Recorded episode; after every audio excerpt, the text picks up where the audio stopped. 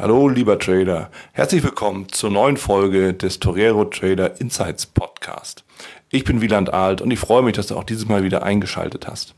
Ich habe mir für diese Folge den Börsenblogger, Analyst, Trader und auch Community-Experten Andreas Müller eingeladen. Andreas Müller ist vielen von euch auch bekannt unter Bernecker 1977 da schreibt er seit 2001 in der Wall Street Online Community regelmäßig seine ja, Kolumnen, aber auch seine Analysen und diskutiert da gerne mit den Börseninteressierten, hat da eine große Fangemeinde aufgebaut und dementsprechend bin ich gespannt, was er zu erzählen hat darüber, wie sich die Szene in den letzten Jahren auch verändert hat, inwieweit das Vorteile oder auch Nachteile mit sich bringt und bin natürlich auch gespannt, wie er selber den Handel gestaltet. Ich wünsche dir viel Spaß. Bevor wir starten, hier noch der Risikohinweis und Disclaimer. Alles, was ich hier sage, ist natürlich aus meiner persönlichen Sicht der Dinge und weder eine Aufforderung zum Kauf noch zum Verkauf. Wenn du dich dafür entscheidest zu handeln, dann handelst du auf eigenes Risiko und auf eigene Gefahr. Bitte liest dazu auch meinen Disclaimer unter den Show Notes und jetzt wünsche ich dir viel Spaß.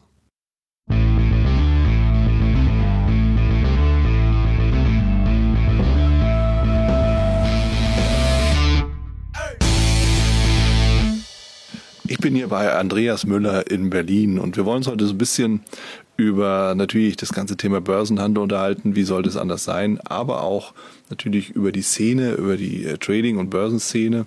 Denn der Andreas Müller ist ja als äh, Bernecker 1977 bekannt geworden in der in der Community und als Börsenblogger natürlich sehr, sehr versiert und sehr, sehr tief drin im ganzen Bereich der Börse. Andreas, freue mich, dass ich hier bei dir sein kann. Freut mich auch. Hallo. Andreas, mal ganz schnell zum Einstieg. Wir haben gar nicht so viel Zeit. Äh, erste Frage, die ich mir so für dich vorbereitet habe, ist die klassische Frage, wie bist du zum Trading und zum Börsenhandel gekommen?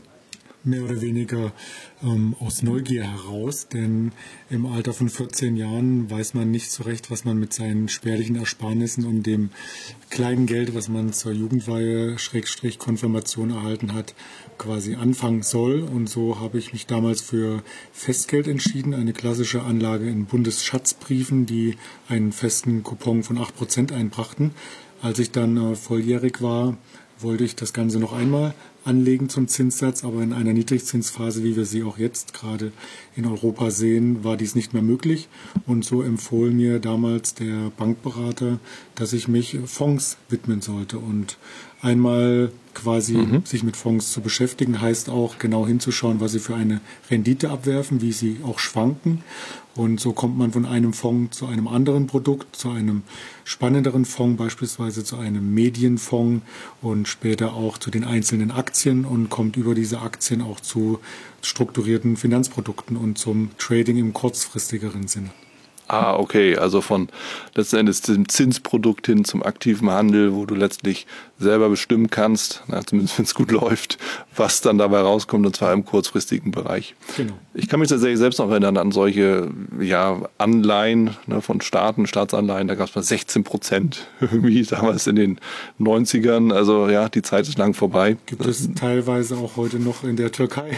Aber gut, zu welcher Inflation muss man dazu sagen? Ja, das ist, das ist schon so. Und deshalb ist das Thema aktiver Handel natürlich deutlich interessanter, als darauf zu spekulieren, dass irgendein Staat dann zu seinen Verpflichtungen auch, auch steht.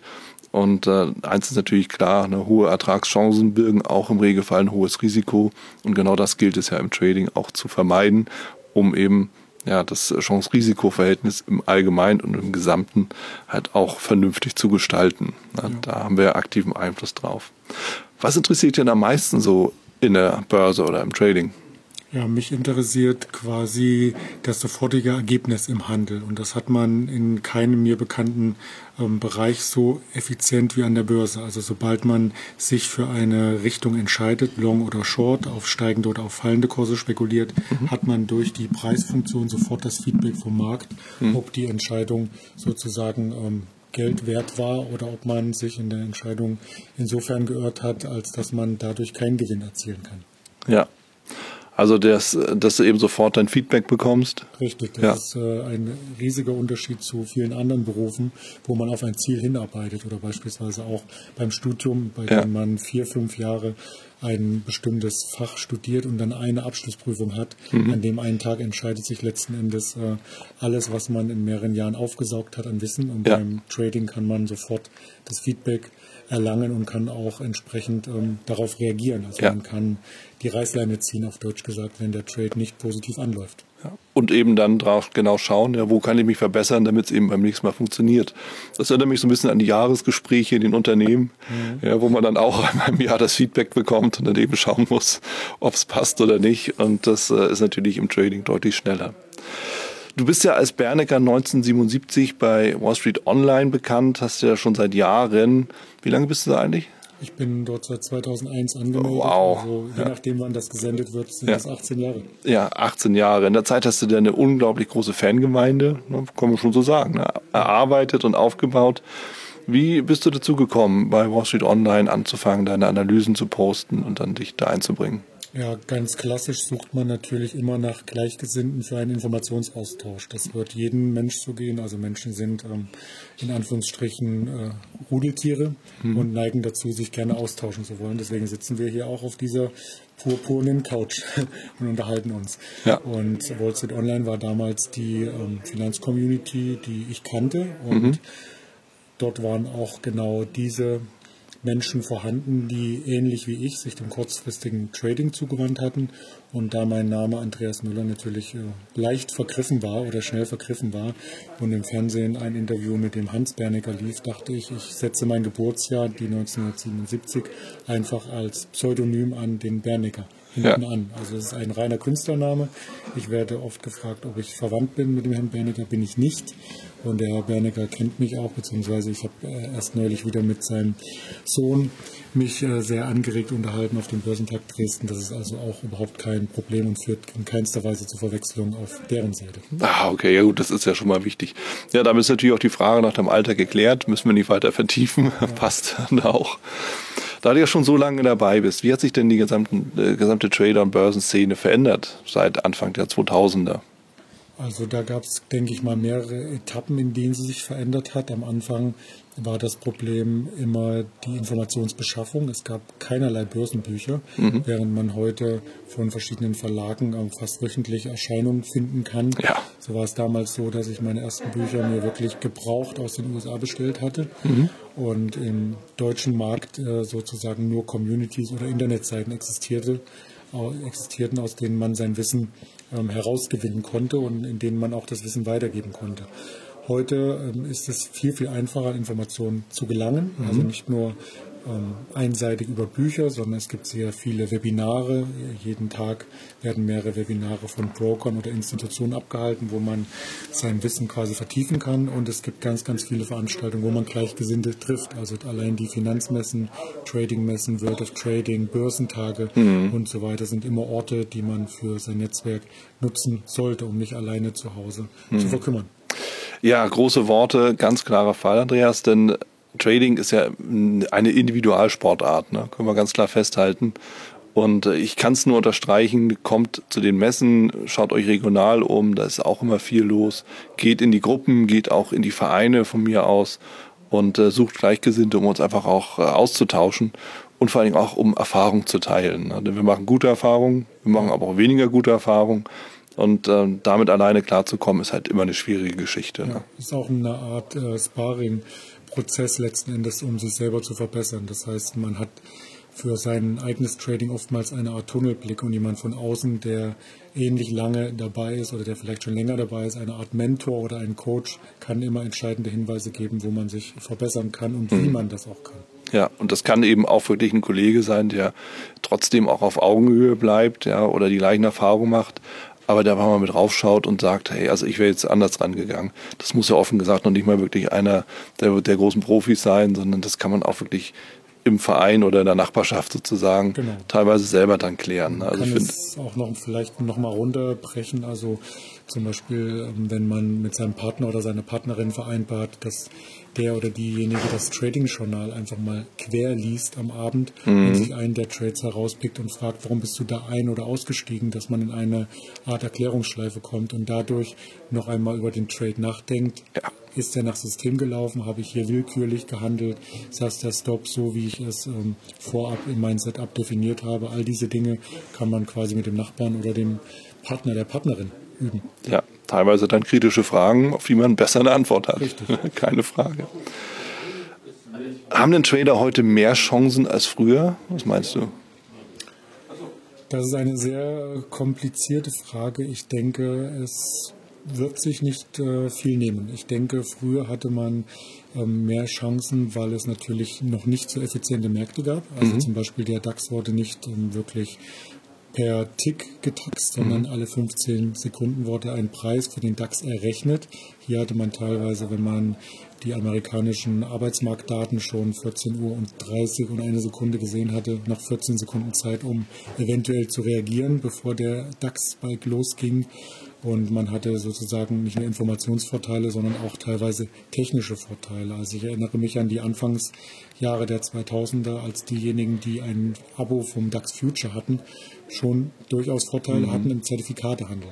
Mhm. Heute hat man auf der anderen Seite den Lernvorteil, dass man die Informationen sehr, sehr schnell und on demand erfassen kann an seinem mhm. Arbeitsplatz. Man muss nicht lange Recherchen anstrengen, durch verschiedene Bibliotheken rennen, um Bücher zu bekommen, sondern man kann das meiste sich im Internet ähm, leider auch kostenlos, muss ich dann äh, natürlich aus der Sicht eines Coaches sagen, konsumieren und äh, das Ganze ungefiltert quasi ähm, in sich aufnehmen. Also insofern hat man ähm, da einen kleinen Vorteil. Der Nachteil ist wiederum heutzutage natürlich die Hebelwirkung, denn die mhm. erschwert es, dem Trader den Fokus auf das Risiko zu lenken. Man sieht das auch in diesen kleinen Disclaimern bei CFD-Brokern auf der Homepage, steht jedes Mal ähm, so und so viel Prozent der Kleinanleger verlieren Geld und meistens ist die Zahl um die 80 Prozent. Mhm. Das liegt nicht an dem Broker, da muss man sich selber an die Nase fassen. Es liegt an demjenigen, der die Order auslöst zu einem großen Teil. Denn derjenige geht mit seinem Risiko nicht standesgemäß um. Er denkt nicht an seinen Kapitalerhalt, sondern er hat nur die Chance vor Augen, also das Potenzial, aber bedenkt nicht das Risiko. Natürlich ist es toll, einmal 100% mit einem Trade Gewinn zu machen. Aber mhm. wenn man 100% verloren hat, dann ist das Konto weg und man hat keine Handelsgrundlage mehr für den kommenden Trading-Alltag. Ja, was uns im Endeffekt zum nächsten Thema bringt, Börse und Job, Job und Börse. Ist das Konto leer? Ist es gut, wenn man noch einen Job hat? ja, auf der anderen Seite ist das Ganze sehr gut vereinbar. Also früher war es noch so, dass man vielleicht keinen Arbeitgeber mit Internet hatte, dass es nicht ähm, die ganzen Tools und Apps auf dem Smartphone gab. Insofern war man damals vielleicht darauf angewiesen, ähm, einen Spagat zu schaffen, entweder mhm. Job oder der Börsenhandel ähm, zu Hause vor dem heimischen Monitor oder in dem eigenen Büro. Heutzutage mit den ganzen Apps und den ganzen mobilen Lösungen ist es durchaus möglich, sich eine Handelsstrategie zurechtzulegen, Punkte zu definieren, an denen man reagieren möchte, vielleicht die Order schon in den Markt zu legen, mhm. Stop Buy, Stop Sell, whatever. Und sobald der Markt reagiert hat und man bekommt über seine Apple Watch, ich rede jetzt mal ganz modern, das Signal, dass man in den Markt eingestoppt wurde, kann man den Stopp entsprechend anpassen oder mhm. das Ganze sogar automatisiert über einen Trailing Stop verfolgen lassen. Und äh, da kenne ich einige in meinem Umfeld, die einen ganz normalen 8-Stunden-Bürojob haben und trotzdem nebenbei jeden Tag zwei, drei Trades am Markt absolvieren. Mhm. Also das heißt, Mobile Trading über die Apps, über das Telefon, gar kein Thema, oder? Ist, äh, Läuft so mit? Willkommen, ja. Ja. Ja. Lass uns noch mal kurz über deinen Handelsstil sprechen. Jetzt bist du ja auch eigentlich mit mehreren Projekten immer wieder so unterwegs. Das heißt, reines Daytrading ist für dich kaum zu absolvieren. Das sind immer wieder mal so Phasen, wie du mir auch erzählt hast. Wie gehst du so ran? Erzähl mal. Also das reine Daytrading ist natürlich immer von der Volatilität des Marktes abhängig. Und wenn man sich aktuell den Euro-US-Dollar anschaut, ähm, beispielsweise hat man 20 bis 30 Pips, Pips Tagesbewegung, während es vor zwei Jahren vielleicht noch 100 Pips waren. Mhm. Beim DAX gibt es etwas mehr Bewegung momentan, aber auch die letzte Woche hat gezeigt, dass die durchschnittliche Bandbreite bei 70 Punkten lag, mhm. was beim Indexstand von 11.600 Punkten jetzt nicht sonderlich viel darstellt. Ähm, die Bewegungen müssen natürlich auch noch einmal ähm, rezipiert werden vor dem Hintergrund kommen sie in einem Trend oder werden sie abrupt eingeleitet. Also ein, eine Bewegung von 50 Punkten im Chart binnen einer Minute sieht vielleicht spektakulär aus, aber als Absolut. Trader hat man hier nicht die Chance, in den Markt reinzukommen mhm. und äh, man hat auch das Risiko, da sehr, sehr schwer rauszukommen, beziehungsweise mit einer schlechten Ausführung aus dem Markt herausgespült zu werden, wenn man dort einen Stopp platziert hat. Insofern gibt es immer wieder Phasen, wo Daytrading Sinn macht, wo ich das auch vollziehe. Und dann gibt es andere Phasen, wo ich versuche, auf die großen Trends abzuzielen und äh, quasi mit dem großen Trend des Marktes zu schwimmen. Mhm. Der aktuell aber im DAX für mich auf Tagesbasis auch nicht erkennbar ist. Nee, das sind so die ineinander geschobenen Kerzen, rote Kerze, grüne Kerze oder umgekehrt, ja, wo sich nicht viel einfach rauslesen äh, lässt und wo wir im Endeffekt abwarten müssen, was passiert. Genau. Ja, das ist äh, ganz klar. Das heißt, du bewegst dich so im Zeitfenster Minute, fünf Minuten, Stunde so in dem Bereich? Wenn der Markt das hergibt, dann mhm. Minute, fünf Minuten. Dazwischen bis zum Stundenchart kommt dann gar nichts. Und das mhm. sind dann die längerfristigen Dinge, die ich vorhin kurz angedeutet habe, die man auch mobil tracken kann, wo man seine Marken quasi früh schon definiert hat und ja. dann die Order im Markt liegen hat. Ja. Wie läuft dein Screening-Prozess ab? Hast du da so feste Routinen oder schaust du dir spezielle Märkte ausschließlich an oder gehst du mal so kreuz und quer?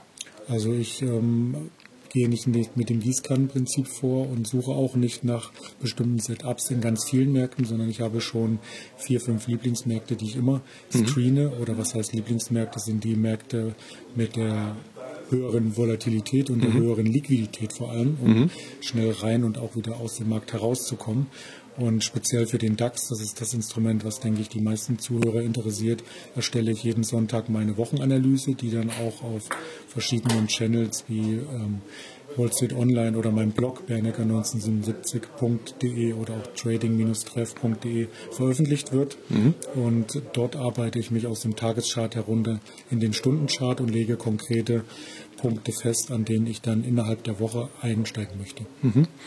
Genau, also die Adressen von deinem Blog, die sind natürlich noch in den Shownotes dann zu sehen. Das heißt, kann man ganz entspannt auch mit dir Kontakt aufnehmen. Ja, und denke, damit können wir auch das mehr oder weniger Schlusswort sagen. Ganz zu allerletzt, was würdest du einem Trader empfehlen, der ganz frisch beginnen will?